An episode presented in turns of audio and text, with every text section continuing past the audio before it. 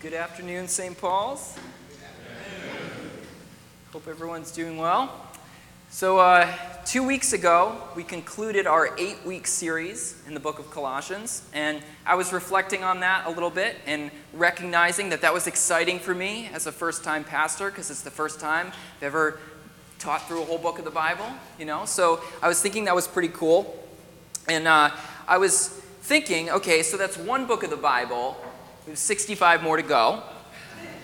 And uh, I figure here's how things break down. So, Colossians was four chapters, and that took us eight weeks, right? So, that's about two weeks a chapter. Now, there's 1,189 chapters in the Bible. So, assuming that pace of two weeks for each chapter, that means we need about 2,000. Uh, oh, yeah, sorry, we got rid of four, so we've taken care of four chapters. So, we're down to 1,185. Assuming two weeks a chapter times 1,185 chapters, that's 2,370 weeks that we need uh, to make it through the whole Bible. 2,370 weeks divided by 52, 45.57 years. right? Yeah. So I hope none of you are planning on going anywhere anytime soon. So we have a long way to go. Of course, I don't actually expect to preach through all the books of the Bible in my lifetime. I bring this up because I think it's important for us to recognize how massive the project of knowing Scripture really is. And I think knowing Scripture is very important. I think we should be striving daily to learn more and more God, of God's Word. But I take some comfort in knowing that our entrance into heaven is not a quiz on Scripture, you know, where we have to demonstrate comprehensive Bible knowledge, because if it was, I think we'd all really struggle. so thank the Lord that we're saved by grace. Um, but that said, I, uh, I do want to start a new book of the Bible. So uh, we're going to be working this summer through the book of James. And uh, James is a book that I appreciate a lot. It's a very practical book. Um, and the passage we're looking at today talks about a very practical subject, which is what to do when we face trials, what to do when we face difficulty and pain. And this is obviously a practical subject because trials are part of life. Some of us seem to have particularly good luck, others of us, not so good luck. Uh, but the truth is that even the most fortunate among us eventually have to endure some kind of trial. And in preparation for this message, I did a quick scan of my Facebook friends list. And uh, I asked myself, okay, if I just start scanning through this list and I ask myself the question, what's a, a recent trial that I know these people have been through? What does it look like? So I did that, and here's what my list looked like chronic depression and anxiety, lost the ends of her fingers in an accident with a horse. Lung cancer, failed engagement, severe acid reflux, agoraphobia, traumatic concussion, breathing problems, abusive boyfriend, absentee father, cerebral palsy, mother died last week, sudden and total loss of hearing in one ear last month, chronic insomnia for years, obsessive compulsive disorder, mouth cancer, another failed engagement, long term unemployment, has a niece that will die without extraordinarily expensive treatment, unable to walk without assistance after a massive stroke, prone to seizures, recently lost her infant daughter, alcoholic. And I checked to see how much of my Facebook friends list I had looked through, and then I compared that to the total. It was actually only 4% of my friends list. I could find all of those trials just in 4%. So trials are a part of life. We all experience them. And I don't say that to make light of them. Just because they happen a lot doesn't make them easier. Life is hard. I know that because I'm living it and because I see your prayer cards every week. I know that there are people here going through trials. Chances are you're at least experiencing a minor, a minor trial right now. And if you're not experiencing a major trial, if you live long enough, eventually you do. Not to sound pessimistic, but It happens. So, what James has to say here is very, very practical and it's very relevant for all of us. Uh, if you want to follow along in your Bible, I'm going to be reading from James 1 1 through 8. Uh, it'll be up on the screen too, but James 1 1 through 8. And before we read this, let's just say a quick prayer. Lord, we thank you uh, for your word. We thank you for the opportunity to look at it together. We pray that your Holy Spirit would guide us, God. We pray that you would give us insight into what we read, Lord. And uh, we pray that you would help us to understand through James's words here uh, how to face trials and how to do it well in a way that pleases you and um, that helps us to handle those trials. Uh, we ask for your, for your leading and pray that you would bring your illumination. In Jesus' name, amen. Okay. James 1 1 through 8. James, a servant of God and of the Lord Jesus Christ, to the twelve tribes scattered among the nations. Greetings. Consider it pure joy, my brothers, whenever you face trials of many kinds because you know that the testing of your faith develops perseverance. Perseverance must finish its work so that you may be mature and complete, not lacking anything. If any of you lacks wisdom, he should ask God, who gives generously to all without finding fault, and it will be given to him. But when he asks, he must believe and not doubt, because he who doubts is like a wave of the sea, blown and tossed by the wind. That man should not think he will receive anything from the Lord. He is a double minded man, unstable in all he does. So, in this advice that James offers, I see at least three major points of action. Uh, three things that he's saying that we should be doing when facing trials. And those are what I'd like to focus on today. And I want to say that this is not a comprehensive list when it comes to facing trials. I think there's, there's a lot more that could be said about what we need to do when we're in the midst of a trial, but these are the three things that I think uh, James wants to call our attention to. But before we identify those, I want to talk a little bit about those opening words. Consider it pure joy whenever you face trials of many kinds. How do we feel about that? Consider it pure joy. I'll confess that when I look at those words in isolation, they're a little annoying.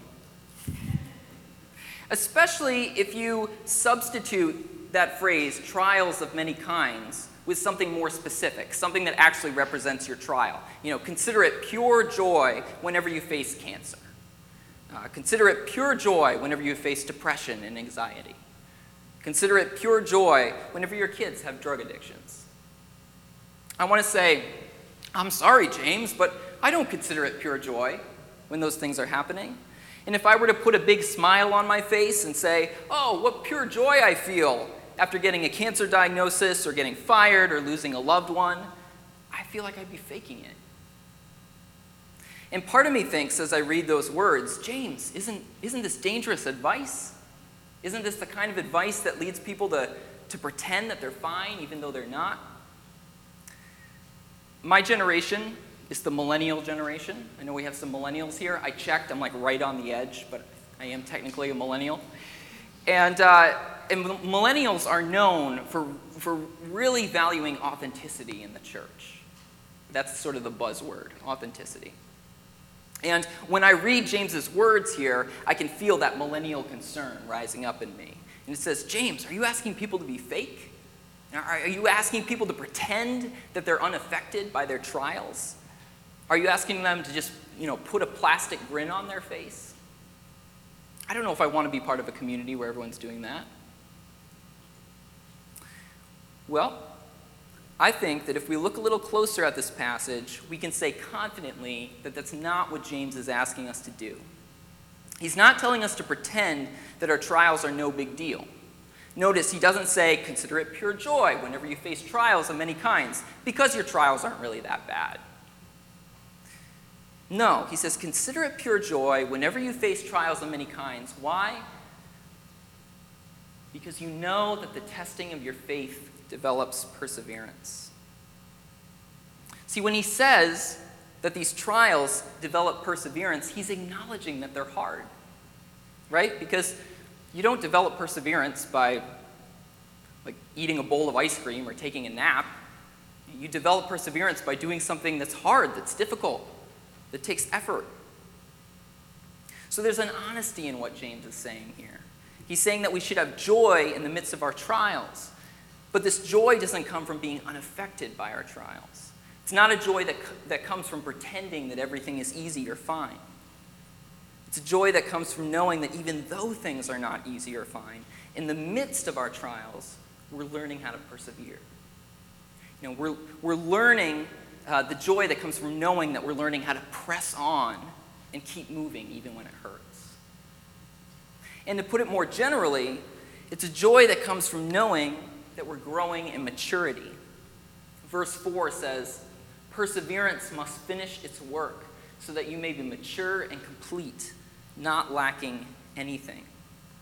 So it's possible to have joy in the midst of trials, not because the trials are easy, not because they're no big deal, but because the trials are an opportunity for our faith to mature. They're an opportunity for us to grow. Uh, good stories recognize this idea. I bet you have never watched a movie that you enjoyed that didn't have a major trial in it. A trial is necessary for a good story because the trial is necessary to reveal the character of the hero. So we're supposed to have joy in trials because we know that through those trials, God's developing our character and He's helping us to become mature. But that idea can only give us joy if we have a particular understanding of the point of life. If we think that the point of life is to be comfortable and financially secure and popular, then this idea is not going to be much comfort. But if we believe that the purpose of our lives is to become more like Jesus, to have our character transformed into his character, then this idea can give us joy. Because even though trials might steal away our comfort or our finances or our social status, they can't prevent us from becoming more like Jesus. And in some cases, they can actually help us to become more like Jesus. I actually had this realization personally a few years ago. I was, I was dealing with a lot of uncertainty about my career path, about my future, and I was dealing with some regret about past decisions, feeling like I had kind of set myself up for failure in life. And uh, I had this moment where I felt comforted, comforted because it hit me that God's primary will for my life is not for me to have a certain job or to marry a particular woman or to have a certain number of kids, but that God's primary will for my life was to become more like Jesus. Not in terms of my physical appearance, although sometimes I worry that people think that, um, but in terms of my character, and in terms of the way that I treat people, and the way that I live, and the way I relate to, to God.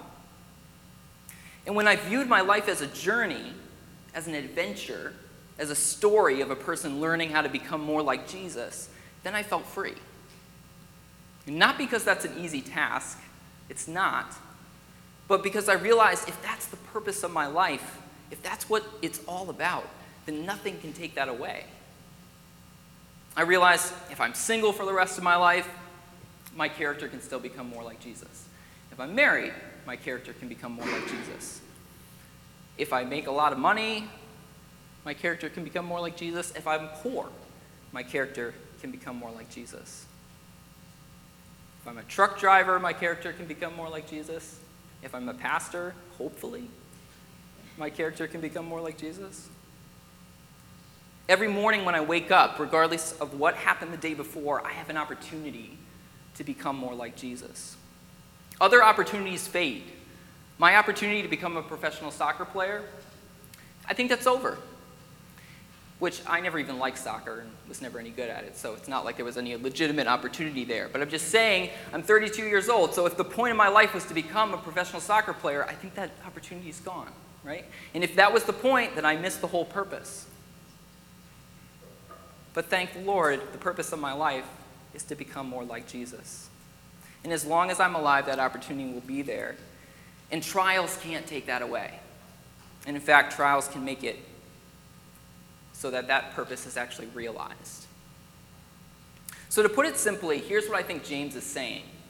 If you're filling out your outlines, this is the first thing. I know it took us a while to get here, but first thing is we need to remind ourselves of what life is all about. And what is life all about? Life is about learning to be more like Jesus. It's about becoming mature and complete, which is exactly what Jesus was. The second thing that we need to do in order to face trials well is to ask God for wisdom. Ask God for wisdom. James says in verse 5 if any of you lacks wisdom, he should ask God, who gives generously to all without finding fault and it will be given to him.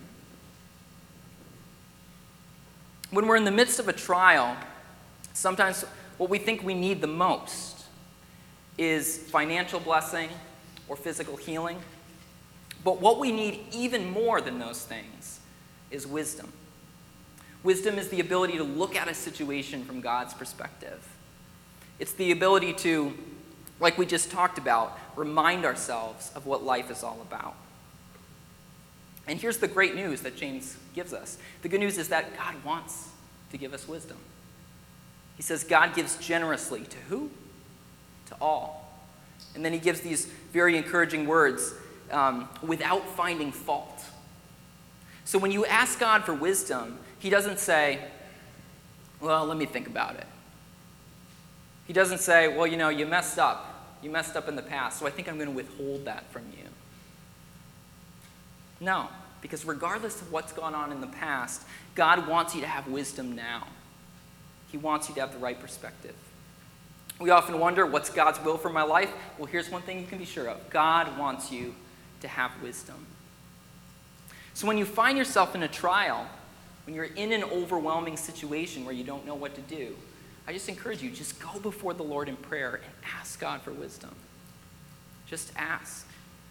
Most of us at some point have had a generous friend or neighbor, or if, if, you have a problem, you know, you, you ask them, maybe you're working on something and you ask your friend for a wrench, but then he offers you like the entire toolbox and he has all this advice because he knows about what you're working on and he wants to, to help you with it. Um, I've known friends and neighbors like that sometimes they can be a little annoying because it's like, no, I just wanted the wrench. And I think sometimes when we go to God and ask for wisdom, we can feel the same way because God doesn't just give us just what we wanted, but sometimes He gives us a lot more. And He says, actually, you're going to need this whole toolbox, and I'm going to give you a whole bunch of things to work on. You have problems that you don't even know about. I'm going to reveal facets of your problem that you didn't realize, but in the long run, it's going to be better for you. So ask. The third thing that James says we need to do when facing trials comes from verses 6 through 8. Uh, James says, But when he asks, he must believe and not doubt, because he who doubts is like a wave of the sea, blown and tossed by the wind. That man should not think he will receive anything from the Lord. He is a double minded man, unstable in all he does. Now, this is, these verses are kind of tough. And I hope you'll bear with me because I, I do want to focus on them for a little while. Um, because I think it's important, before we talk about what they mean, to talk about what they don't mean. Um, because I believe that people have taken these verses out of context and that they have been abused and that they've caused some pain for people. Because what some people do is they look at these verses on their own, disconnected from the surrounding context, and they say that what James is saying is that God wants to come to us to come to him with our requests, and if we believe 100% that those things that we're requesting are going to happen, then God is going to give them to us. But if we have any doubt at all, then we don't. Now, I think that this is a dangerous thing. Um, you can imagine what this leads to, especially uh, when it comes to the issue of physical healing. Right? It leads to the belief that if someone isn't healed of something, whether it's cancer, multiple sclerosis, Alzheimer's, whatever, uh, the reason is because the person praying for their healing doubted. And I want us to recognize the harm that this interpretation can cause. I think it's harmful for two primary reasons. So, the first reason is, it, is because it puts an incredible burden on the person praying. A huge burden. Because whether you're praying for yourself or someone that you love, if the prayer, if the healing doesn't happen, whose fault is it? It's all your fault. And that's a heavy burden to carry. Another reason it's a heavy burden to carry is because it asks you to be psychologically certain. And I think the truth is that when it comes to something like if our prayer for a person's healing is going to happen right here and now on earth, it's very rare that we can be 100% certain of something like that. I think certainty is a privilege that God has, and that's why we have to walk by faith. And I think that when we have to be dishonest with ourselves in some way, or dishonest before God, or like pretend, then that can also be dangerous. So I don't think that's healthy. The second reason this understanding of verses 6 through 8 is harmful is because of the picture of God it gives us. The picture of God it gives us. Um, I'll describe what I think it's like.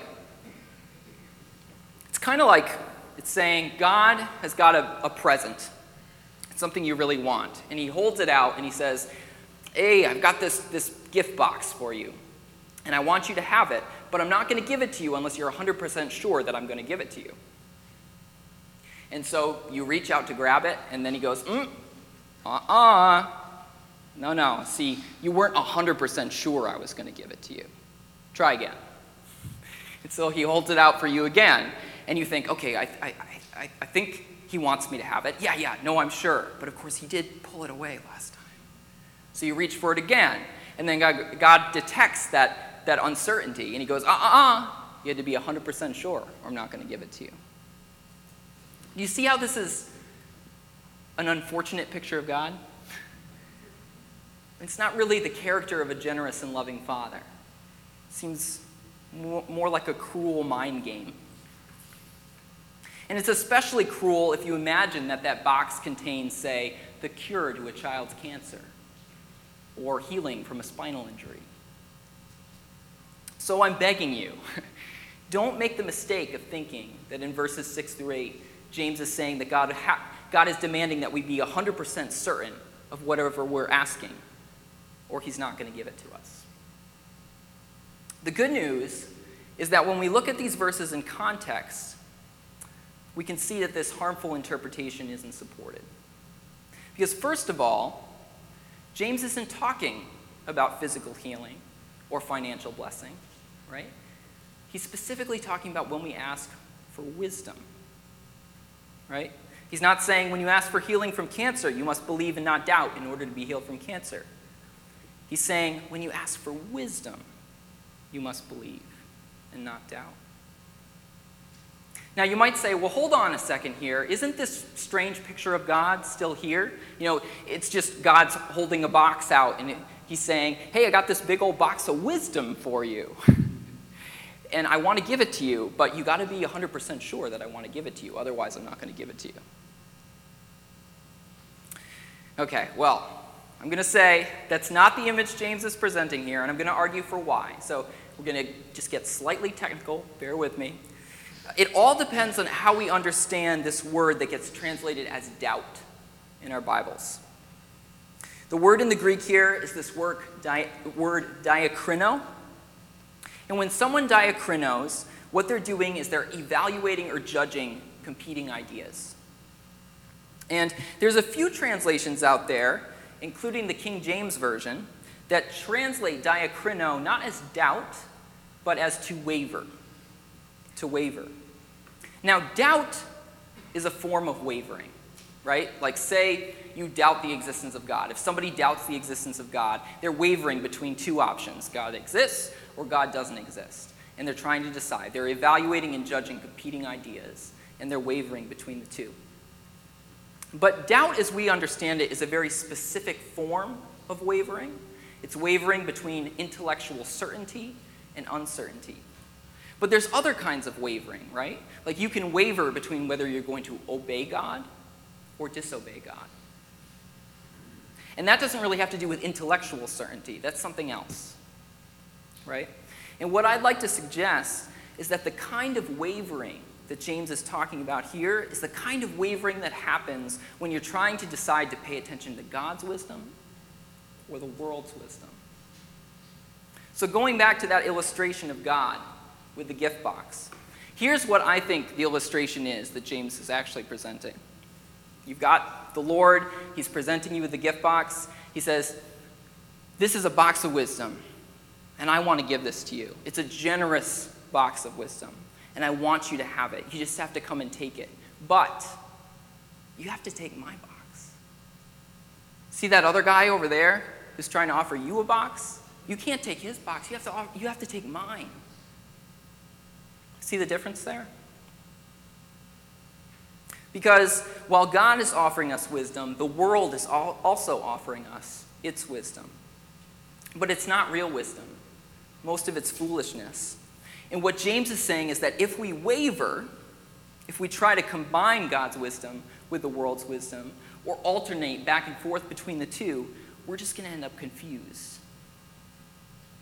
We're going to end up uh, being like the waves of the sea tossed by the wind. And we're not going to get what we need to face our trials.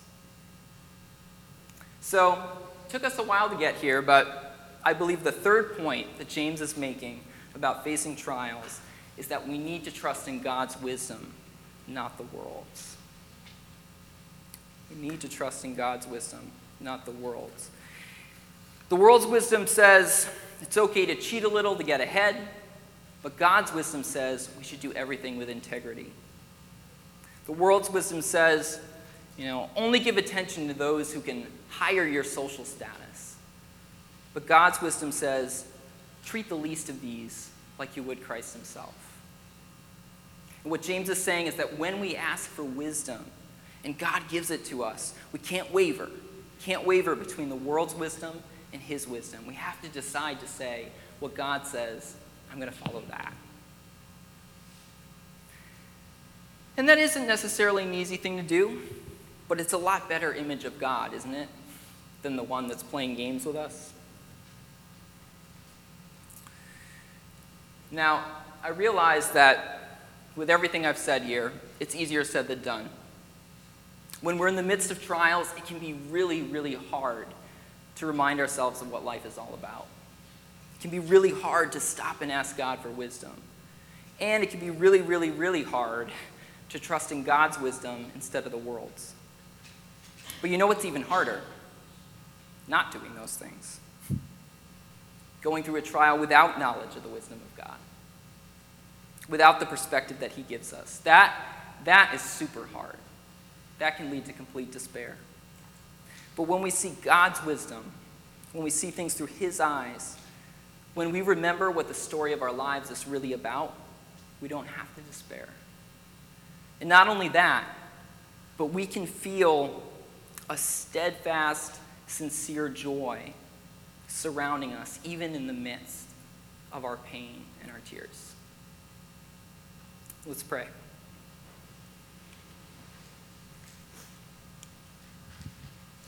Lord Jesus, we thank you that you don't leave us alone in our trials. And we thank you, God, that you offer us a perspective on life that makes it possible for us to persevere and endure. God, I pray that you would help us to recognize you for the good and generous Father that you are. We thank you that you long to give us wisdom and that we can receive it. And we pray, Lord, that uh, you would give us the, the courage to receive and, and act on the wisdom that you reveal to us uh, rather than flirting with the world's wisdom. And Lord, I pray for anyone here who's going through a trial. I pray that they would sense your presence, your loving embrace, Lord, carrying them through that trial, reminding them that you too know what it's like uh, to suffer and endure the, the pain of the world as you did on the cross, Lord. We ask that you continue to give us your perspective, Lord, and help us to remember that this is a journey of becoming more like you. In Jesus' name, amen.